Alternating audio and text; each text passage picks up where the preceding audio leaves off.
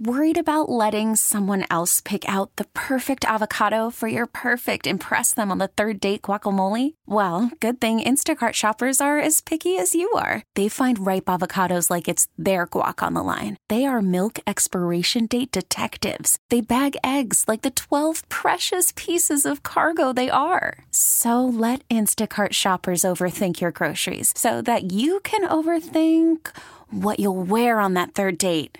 Download the Instacart app to get free delivery on your first three orders while supplies last. Minimum $10 per order, additional term supply. Enjoy a tall, cool dude. I grew up like most kids, worried I couldn't bench two plates, that I wouldn't fit in, that I wouldn't find love. Then I discovered partying, and suddenly all those worries went to the wayside. I didn't need love, I had keg stands. I discovered I was great at raging, and it revealed wonderful things about myself. I could relate to bros regardless of what kind of bro they were. I could be at a party and moon people and everyone would laugh, you know, be witty. Or I could play beer pong and compete with real integrity. In short, I fulfilled my potential. The Nightcap on WGR, Sports Radio 550. Did you ever think that guy just. Who, who is he? Probably just some random college kid from uh, California. He has no idea that he is regularly what he's featured become. on a Buffalo sports radio show. He has no idea. I wonder if he'd be an interesting guest. That guy. For, I, I forget at this point what he was even talking about. It was so long ago, or they were outlawing partying somehow, but obviously they weren't just putting it in the in the uh, college rule book that there's no partying. They were doing something to make that happen, and then they were uh, testifying against. Summer's coming. We will find him. We'll have plenty of time You for think you can guests do that? tonight. You think you can find that we, guest? could- we got a couple months here. Yeah. You think you can find that guy? Get him on a summer show, summer nightcap? Why not? I think it could be done. We're gonna we're gonna hunt that guy down. We're gonna see if he knows, by the way, that he's also uh, a feature on this show. Um, my name is Jody DiBiase. That voice there is Kyle Powell. It's the nightcap on WGR. We got full shows tonight, Wednesday and Friday this week. The other two nights, Tuesday, Sabres are in Florida for a 7 p.m. puck drop, and then Thursday at Tampa Bay. That one is 7:30, and the Lightning are actually about to be in action right now against the Blue Jackets, who, disappointingly, I can't really care about them losing. Sabres did that over the weekend. They blew a huge opportunity. A huge opportunity. If you listen to my shows the past few months, or any of our shows here in the station, a lot of talk's been about the Sabres and how they've went way downhill since the win streak. And another big topic of conversation has been if they're going to make the playoffs, who's falling out? Who's going to drop off? Who could they track down? And that conversation is coming to a close. They lost to two bad teams in the Eastern Conference, two teams below the Sabres in the standings. The Rangers at 58 points, fourth from the bottom, and the Devils, 54 points, third from the bottom in the East. You lost to those two teams. Huge blown opportunity. Teams are coming back down to earth ahead of you. Montreal. For months, I've been thinking at least, they are due to come back down to earth. Their top three scorers, Max Domi, Jonathan Drouin, Thomas Tatar, are players who throughout their careers have had big dry spells. Very inconsistent when you look over the course of the season, those three guys, when you look at their goal production. And Carey Price has really not been an MVP level goaltender for a while now. Always thought that team can come back down earth. They're starting to. They've only won four of their last 10. They've lost three in a row. They gave up six to Florida last night. They're now at 69 points. Sabres are at 63. Really, all they had to do was beat the teams you should beat. They didn't do that great on the homestand, but you were going into the last game of the homestand with three games upcoming against three teams below you in the standings that you should beat. And they lost in regulation, keep in mind, to the Devils and the Rangers. The Devils, by the way, not having their best player in Taylor Hall. He still lost to them. Meanwhile, there's Montreal at 69 points. There's Pittsburgh at 69 points. There's Columbus only winning five of their last 10. They're playing 500 hockey. They're sitting at 69 points. The Hurricanes are the one team that have come on strong, and the Flyers, but those are two teams that are were coming from below you. That you were still right there with.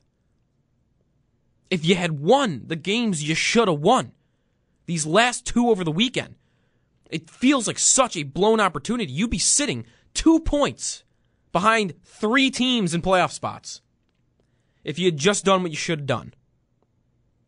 But then you got to step back and think okay, their place in the standings says, yes, they should have beat the Rangers and the Devils in regulation. But when you really do boil it down and you look at what this team has been over the course of the entire season, they're an average hockey team. They are not a good hockey team.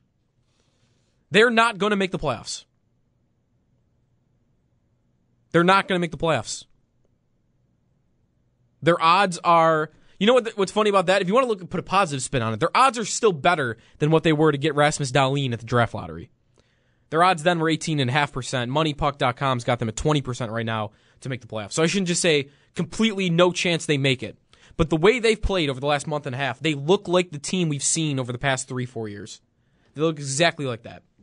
And meanwhile, when they have slumped, not only are you not able to catch teams ahead of you when you're slumping, you're allowing for teams below you to get hot and make it even tougher to get into the playoffs because now you've got to climb over more teams. You didn't have to climb over Carolina a month ago. You didn't have to compete with Philly a month ago.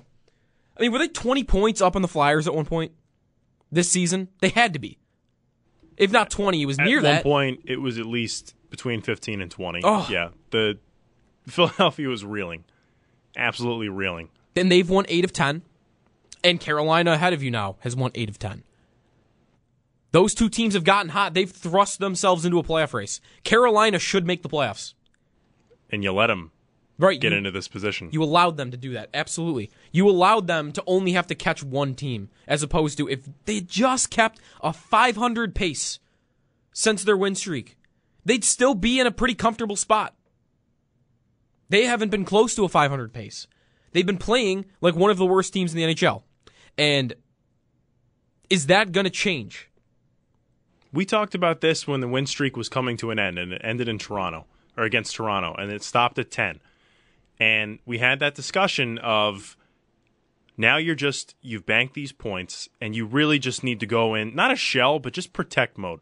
Right. the The rest of the season and the and the road to the playoffs seemed, you know, three months later, a lot of things have changed. But you remember that show we did where we mm-hmm. looked back on the the Wild and the Blue Jackets when they had those lengthy winning streaks. Thirty, almost forty percent of their points came from those win streaks Right. in an eighty game season. Yeah, I remember that You think about it now. t- Twenty of these sixty-three points they have came in one eighth of the season.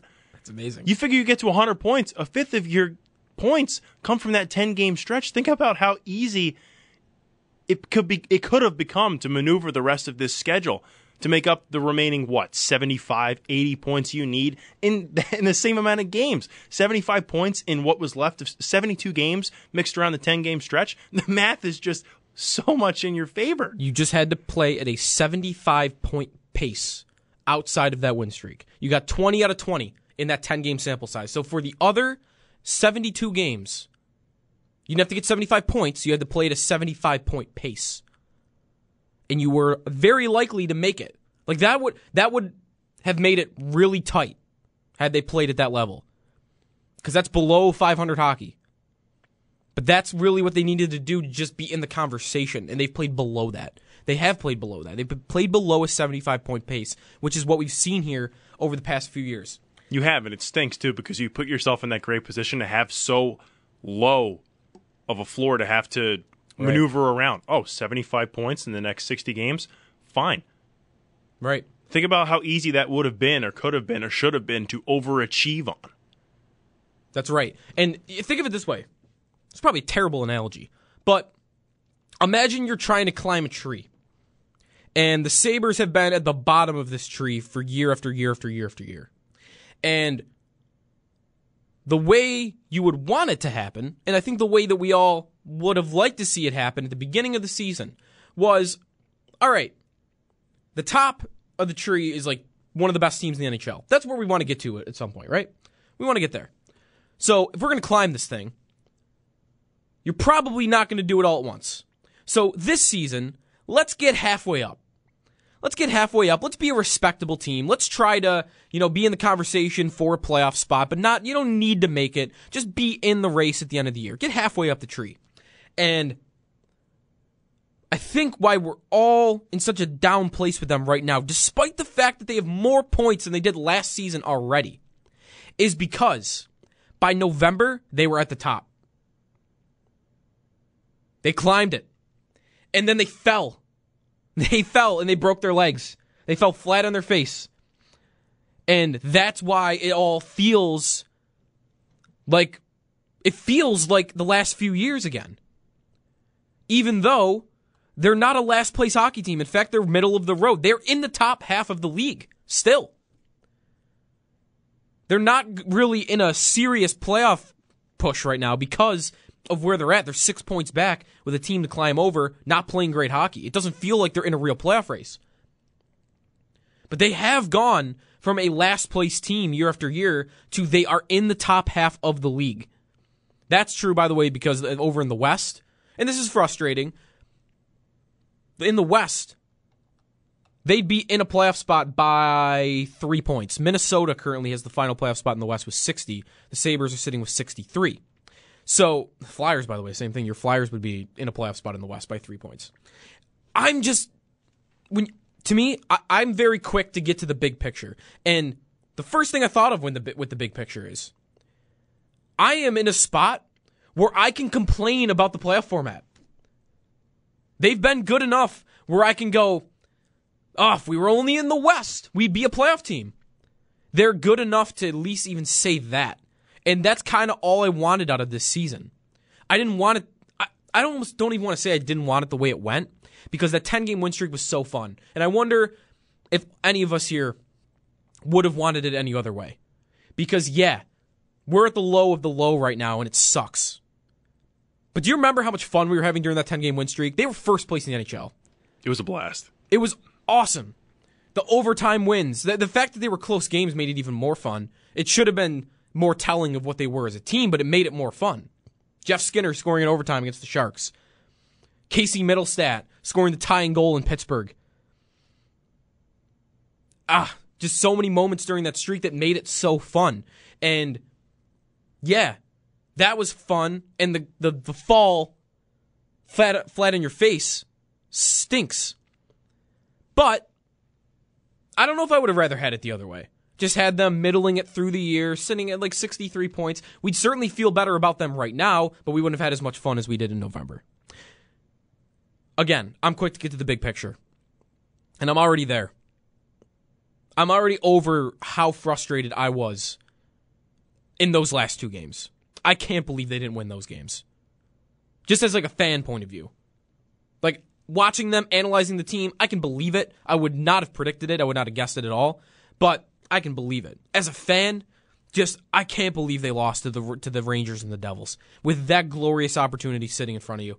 You had bad teams and you were right there. The fast shouldn't happen too, especially Brian Just Koziol talked about this on post game too. It was, it felt like watching a rerun last night in The Rock of exactly what happened in the Rangers game. Obviously, the outcome wasn't as bad, six to two versus four to one, but the Ranger game on Friday was complete control for half of the third period. One extended ozone possession for the Rangers later, and the floodgates open for four goals.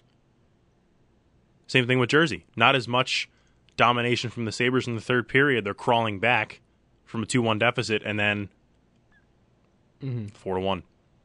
Just one goal. And it's so unli- it's it's a Jekyll and Hyde season is what it has become. I'm usually not the optimist too, but Like that's the way I'm thinking right now. I don't want to be sitting th- thinking the same things that I have been. Like last season at the end, I was lost in what I thought they should do. I'm rarely that way. I usually know what I want my team to do and how to build it, how to manage the team day by day, what to do with lineup decisions. Like right now, I can tell you, I for a month, I cannot believe they've been dressing Vladimir Sobotka. I usually know. Last year at the end, I had no idea what they should do. I wasn't a big fan of trading O'Reilly, and that was kind of the only thing that they could have done, and they did do it. Now, eventually, I got to I wanted to trade Jeff Sk- trade for Jeff Skinner, and they did do that, and that's worked. But the O'Reilly trade has hurt. But big picture, long term, they're in a good spot. They are. They are an average team right now. Yes. It's a big step up from what they've been. And they have the hard part done. This is what the tank was about. The tank was about acquiring the pieces that you can't get any other way. Unless you get extremely lucky. Like it happens. The de- the Stars landed Jamie Benn in the fifth round. It happens. But the best way to get those top pieces that we had not have had was to go to the top of the draft, and you had to go to the bottom to do that because we were sick of Derek Roy being our first line center. Just tired of it. Luke Adam playing half a season as your top line center between Vanek and Pominville. We were over that. They do have the hard part done. And those guys are still young. And that's the most optimistic way to look at it. They're a 63 point team through 58 games. When, if you look at your five most important players long term, I mean, they're, they're kids. Eichel's 21. Reinhart's 22. Maybe I'm one year off on both of them there. Maybe Eichel's 22 and Reinhart's 23. Dahlin's 18. Mittelstadt is 20. Ullmark is 25, but that's young for a goaltender. If you even want to throw Ristolainen and Skinner in, that's 25 and 26. If you're telling me that your oldest core player is 26 years old, this year is going to feel pretty crappy, I think, when they get to the end of it and they're not in a playoff spot. But when you do look at the big picture, I'm still happy with where this team is. Big picture, player wise. Notice I have not yet mentioned the coach. I was on the fence with him, and I'm quickly going to one side. I think the system works. I think his system is smart.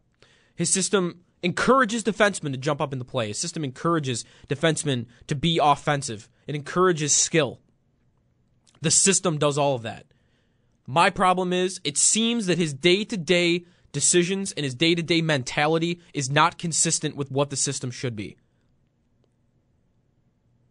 We have got incapable offensive players playing significant minutes. We have got fourth line players like Vladimir Sobotka playing in three on three overtime. And we've got players with offensive upside like CJ Smith and Tage Thompson. Sometimes being scratched and other times being put with players that it's almost impossible to thrive with. How much of this season has 72 been playing with 17? Thompson to me is a very frustrating player to watch because you see he is. I tweeted this last night. He is what I thought I was going to feel when I was watching Josh Allen his rookie season. I thought I was going to see huge upside, big physical ability, and pulling your hair out, going, "Why did you just do that?" I see that in Thompson a lot.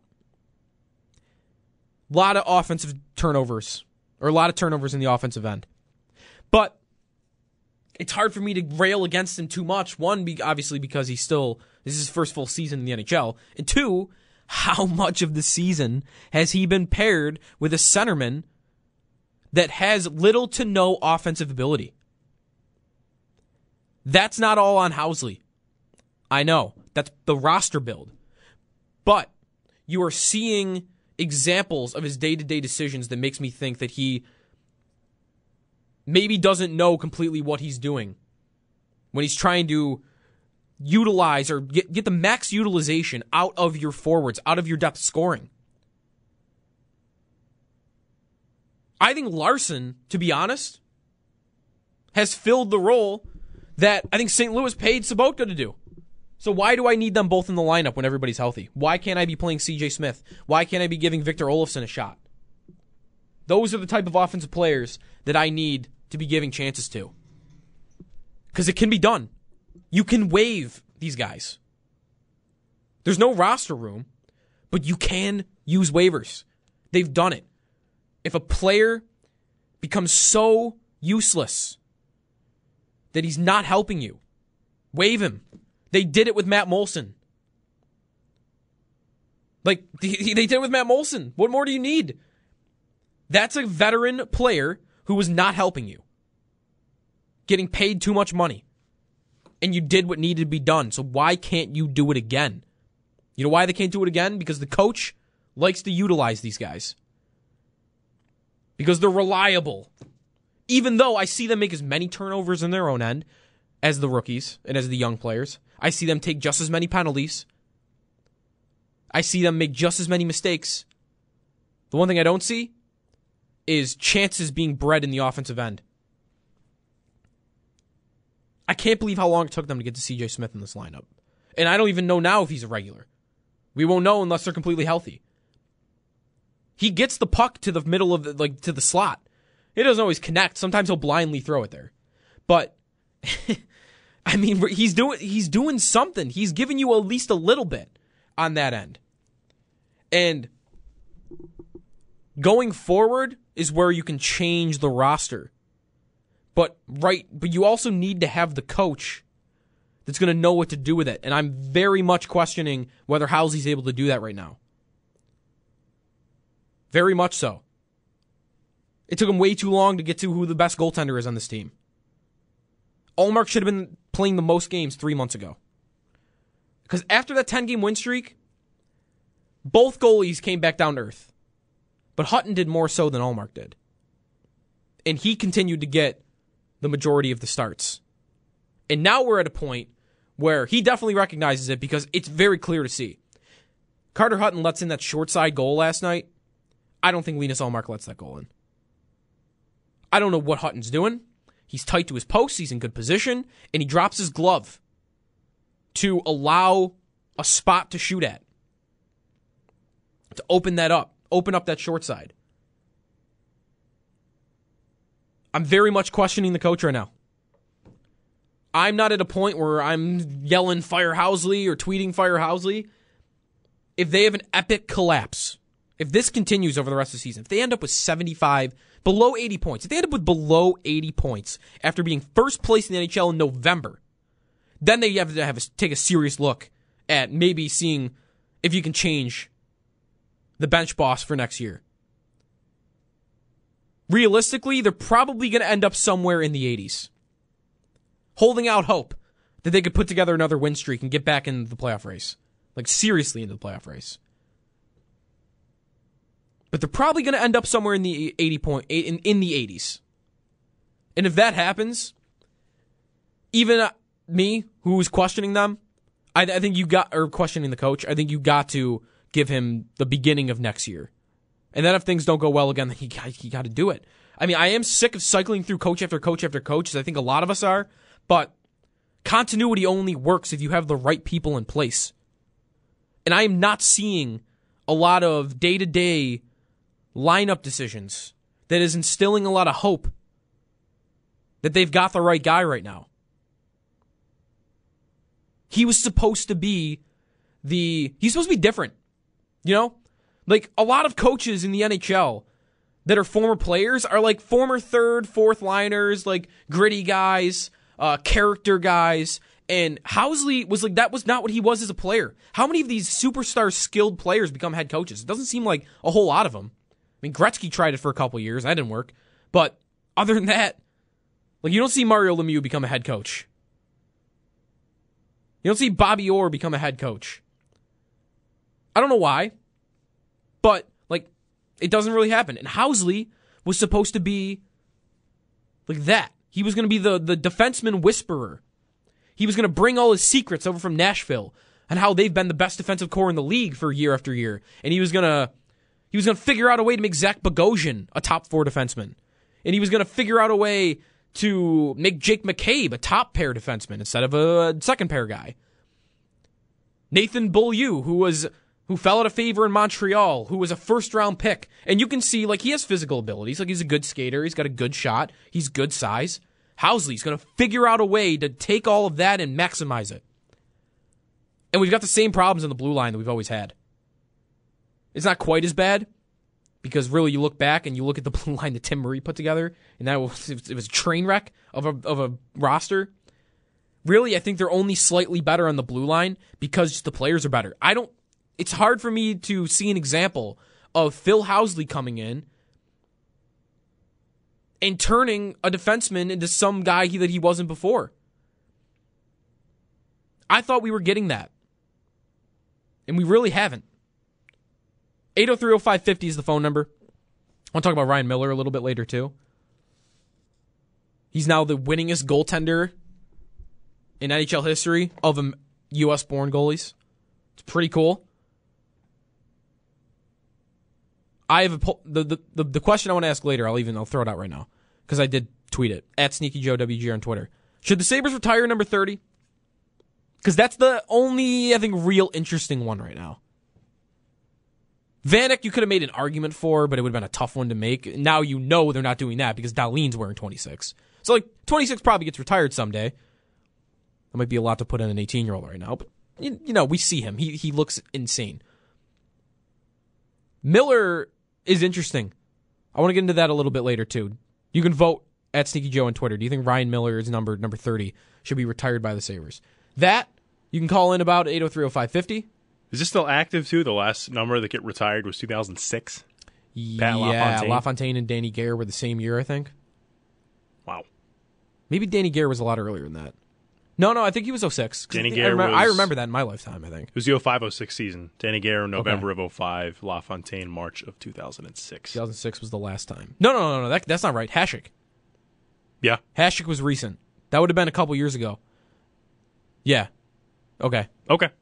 I was just trying to get a grasp on how many numbers they had retired. I was looking at an article. Before Hasek, I think you're right. It though. does not have Hasek on it. I think LaFontaine would have been before that. Um, so yeah, you can vote on that on Twitter. 8030550 is the number. You can call in on that if you want right now. Otherwise, I'm looking for stuff on the coach and really what you think the Sabres' biggest problem is right now. I'm kind of ruling them out of the playoff race, but if you want to still call in and give me a reason why you think they're still in it, you can. It's the Nightcap, Joe DiBiase, and Kyle Powell here on WGR.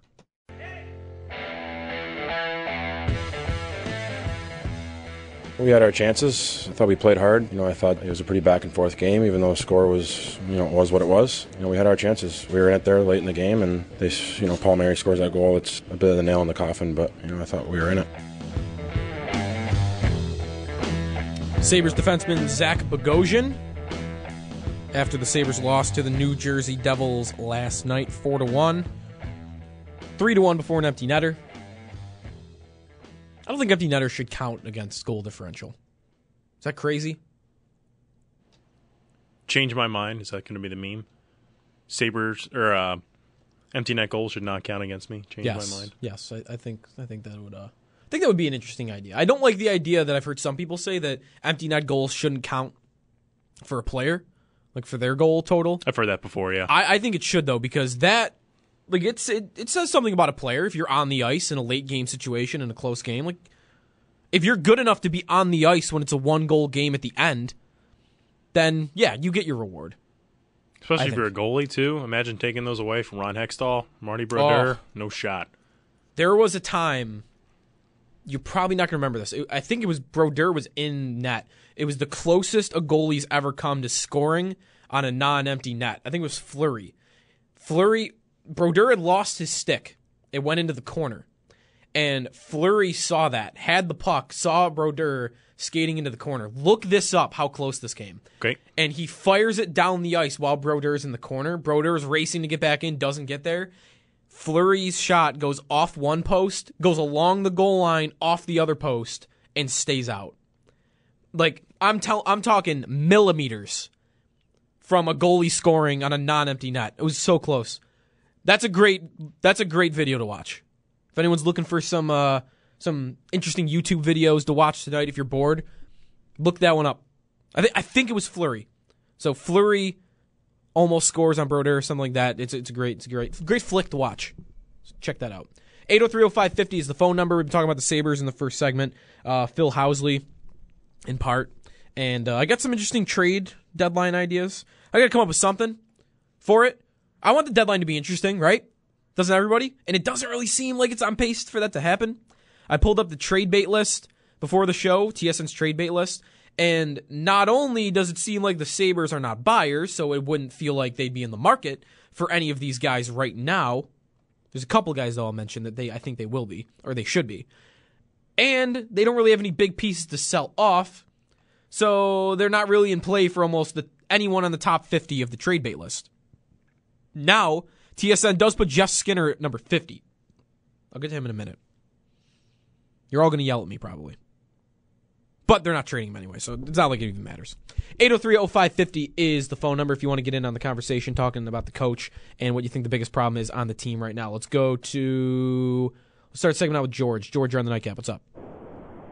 How you doing? Good. How about you? I got, good. I got a couple of points to make. Yep. First of all, you know, uh, referring to Phil Housley, I want Phil Housley to succeed. But I think anybody who remembers Phil Housley as a player, he was a finesse defenseman, and he was not tough. He was the furthest thing from tough and grit that there was. Um, and this team has kind of taken on that particular, you know, persona. Uh, also, we have to remember this is a very young team. We have a young defensive core, you know, aside from Bogo. They're very young.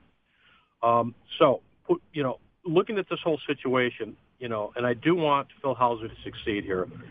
I put the onus directly on Jack Eichel. I mean, at some particular point, the captain has got to start grabbing the wheel and steering the locker room.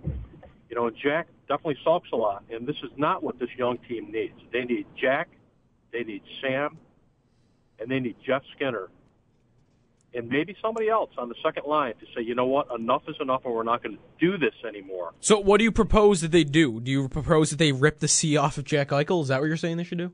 No, no, I think it's a growth thing. I really do. Jack's still a young guy himself.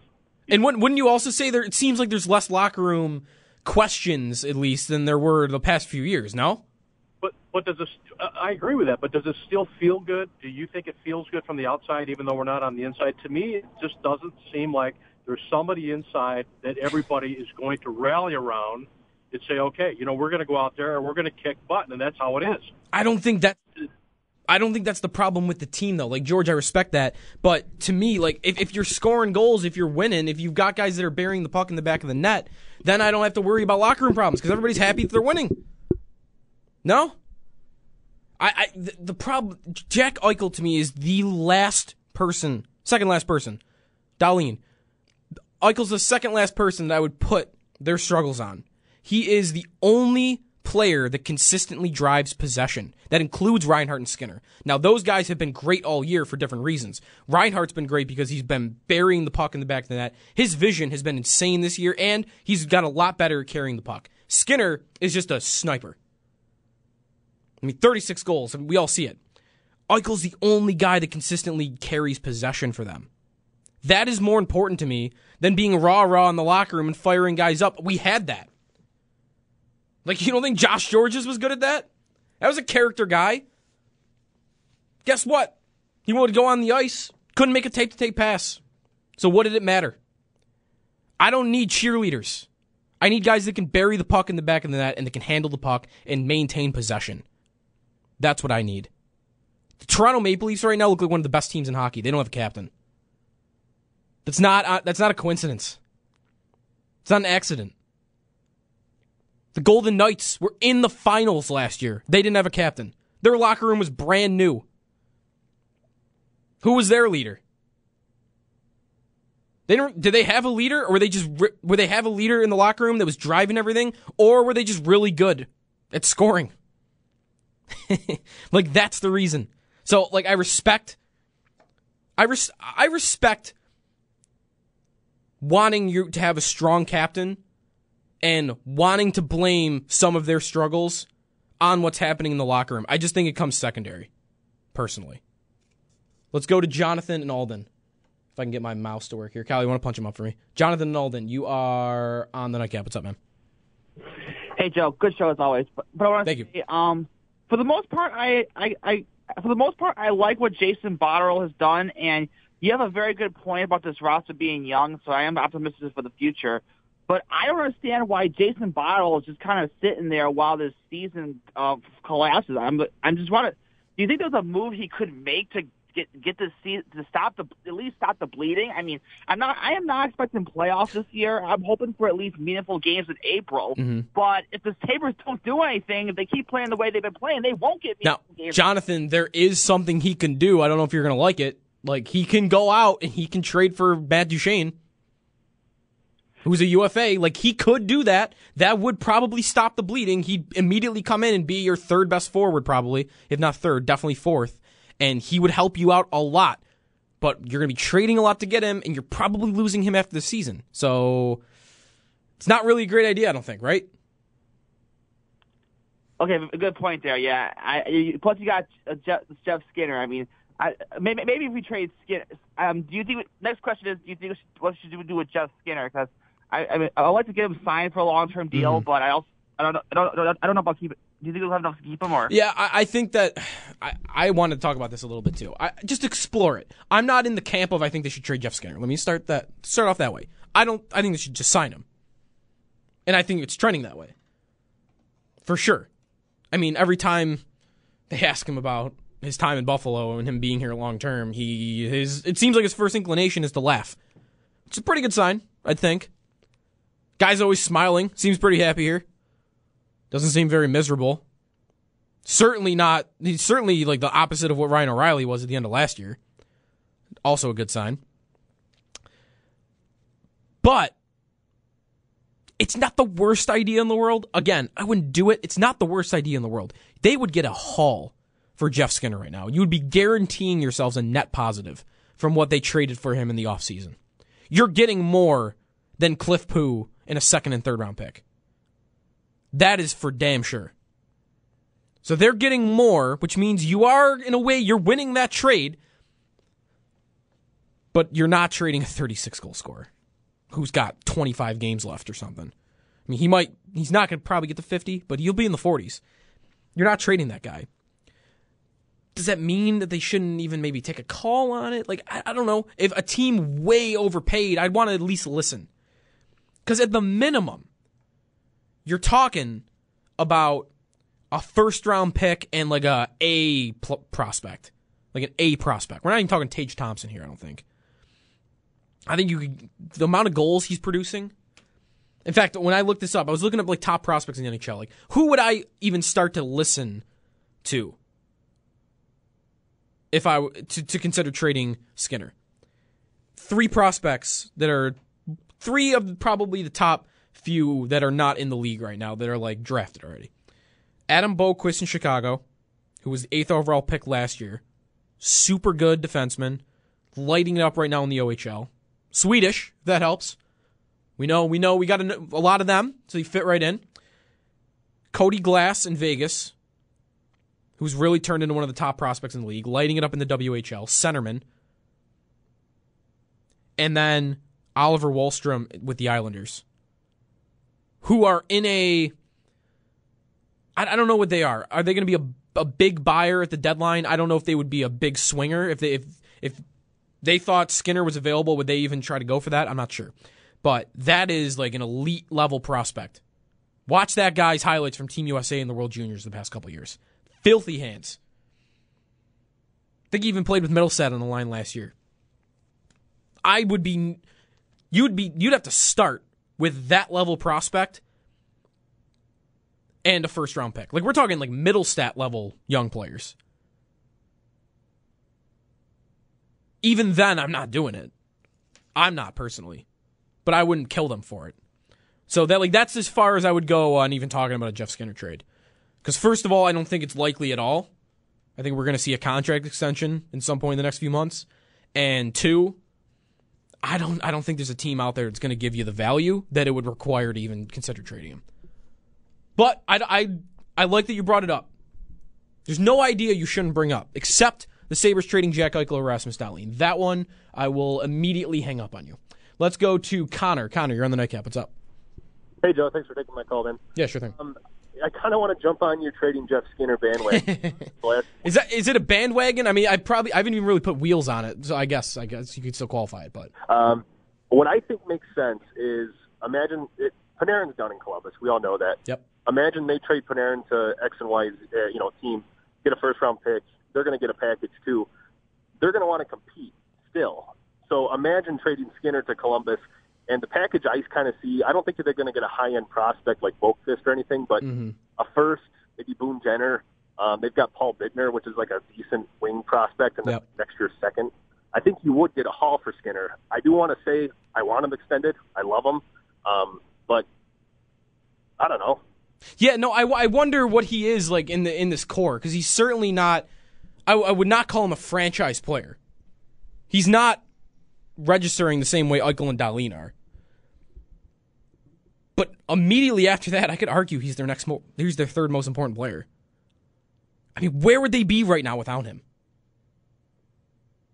They'd probably be at the bottom of the standings again.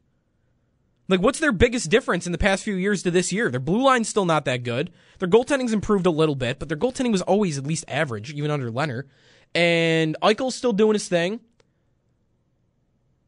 Your secondary scoring is still a problem.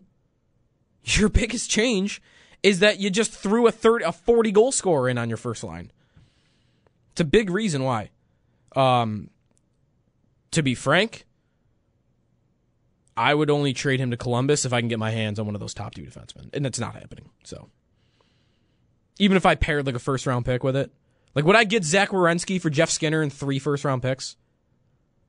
What do you No, think? no. Would Columbus say yes to that? No, No. you don't even think they would say yes to that?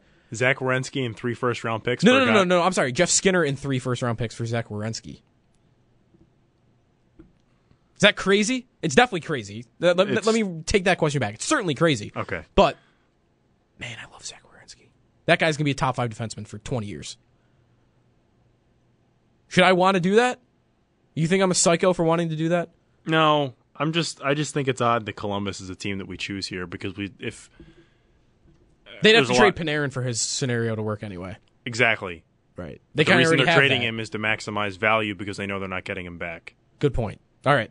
This You is all, give this him is all a terrible Skin- idea. You give Jeff Skinner to them, they're in the same exact position because they know you already gave Jeff the wink, wink that we're going to go nuts for you in June. Yeah. This is why a Jeff Skinner trade doesn't really work in my mind because my mind immediately goes to the players I want most on that other team, and I don't. They're probably not realistic. 8030550 is the phone number. Uh, throw any trade scenarios you want at me though, and I'll tell you what I think. Also, we're talking about the coach and what you think the Sabres' biggest problem is right now. Do you think they still got a shot in the playoff standings or in the playoff race? And we'll talk some Ryan Miller in the second hour on whether you think number 30 should be retired. 8030550 is the phone number. It's the nightcap on WGR. Quick segment here. The nightcap on WGR. Got a poll up on Twitter at Sneaky Joe WGR. Should the Sabres retire number 30 for Ryan Miller? He is now the winningest goalie, winningest U.S. goalie, U.S. born goalie, I should say, in NHL history. Um, and he is the winningest goalie in Sabre history. I don't think anyone's wore 30 since he's been out of here. And I mean, he was a top 10 goalie for a decade while here. He won a Vezina. He was an Olympic hero. He won four playoff series, which might not be a lot, but to me, that's a lot. Those are the only four playoff wins in my lifetime for my two teams, so I think it should matter. I'd reti- I'd I'd vote yes, and right now it's fifty six percent in the yeses, forty four percent no, just under a thousand votes so far. Also, another poll. Am I crazy for wanting to trade Jeff Skinner and three first round picks for Zach Werenski? 84% say yes, I'm crazy.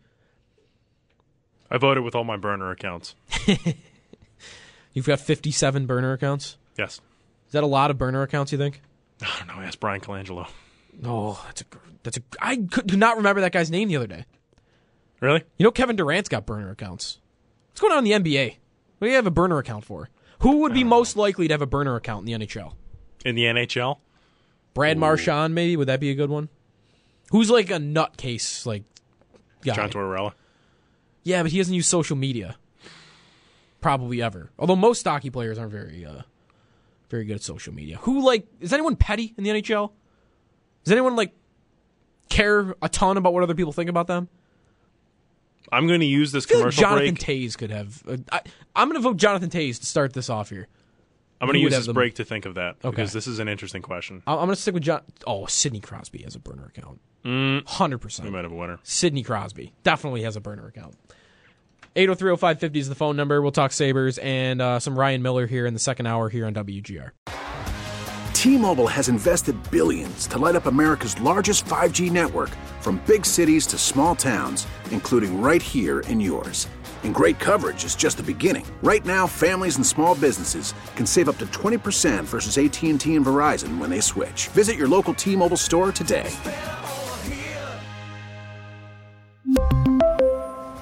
Plan savings with three lines of T Mobile Essentials versus comparable available plans. Plan features and taxes and fees may vary.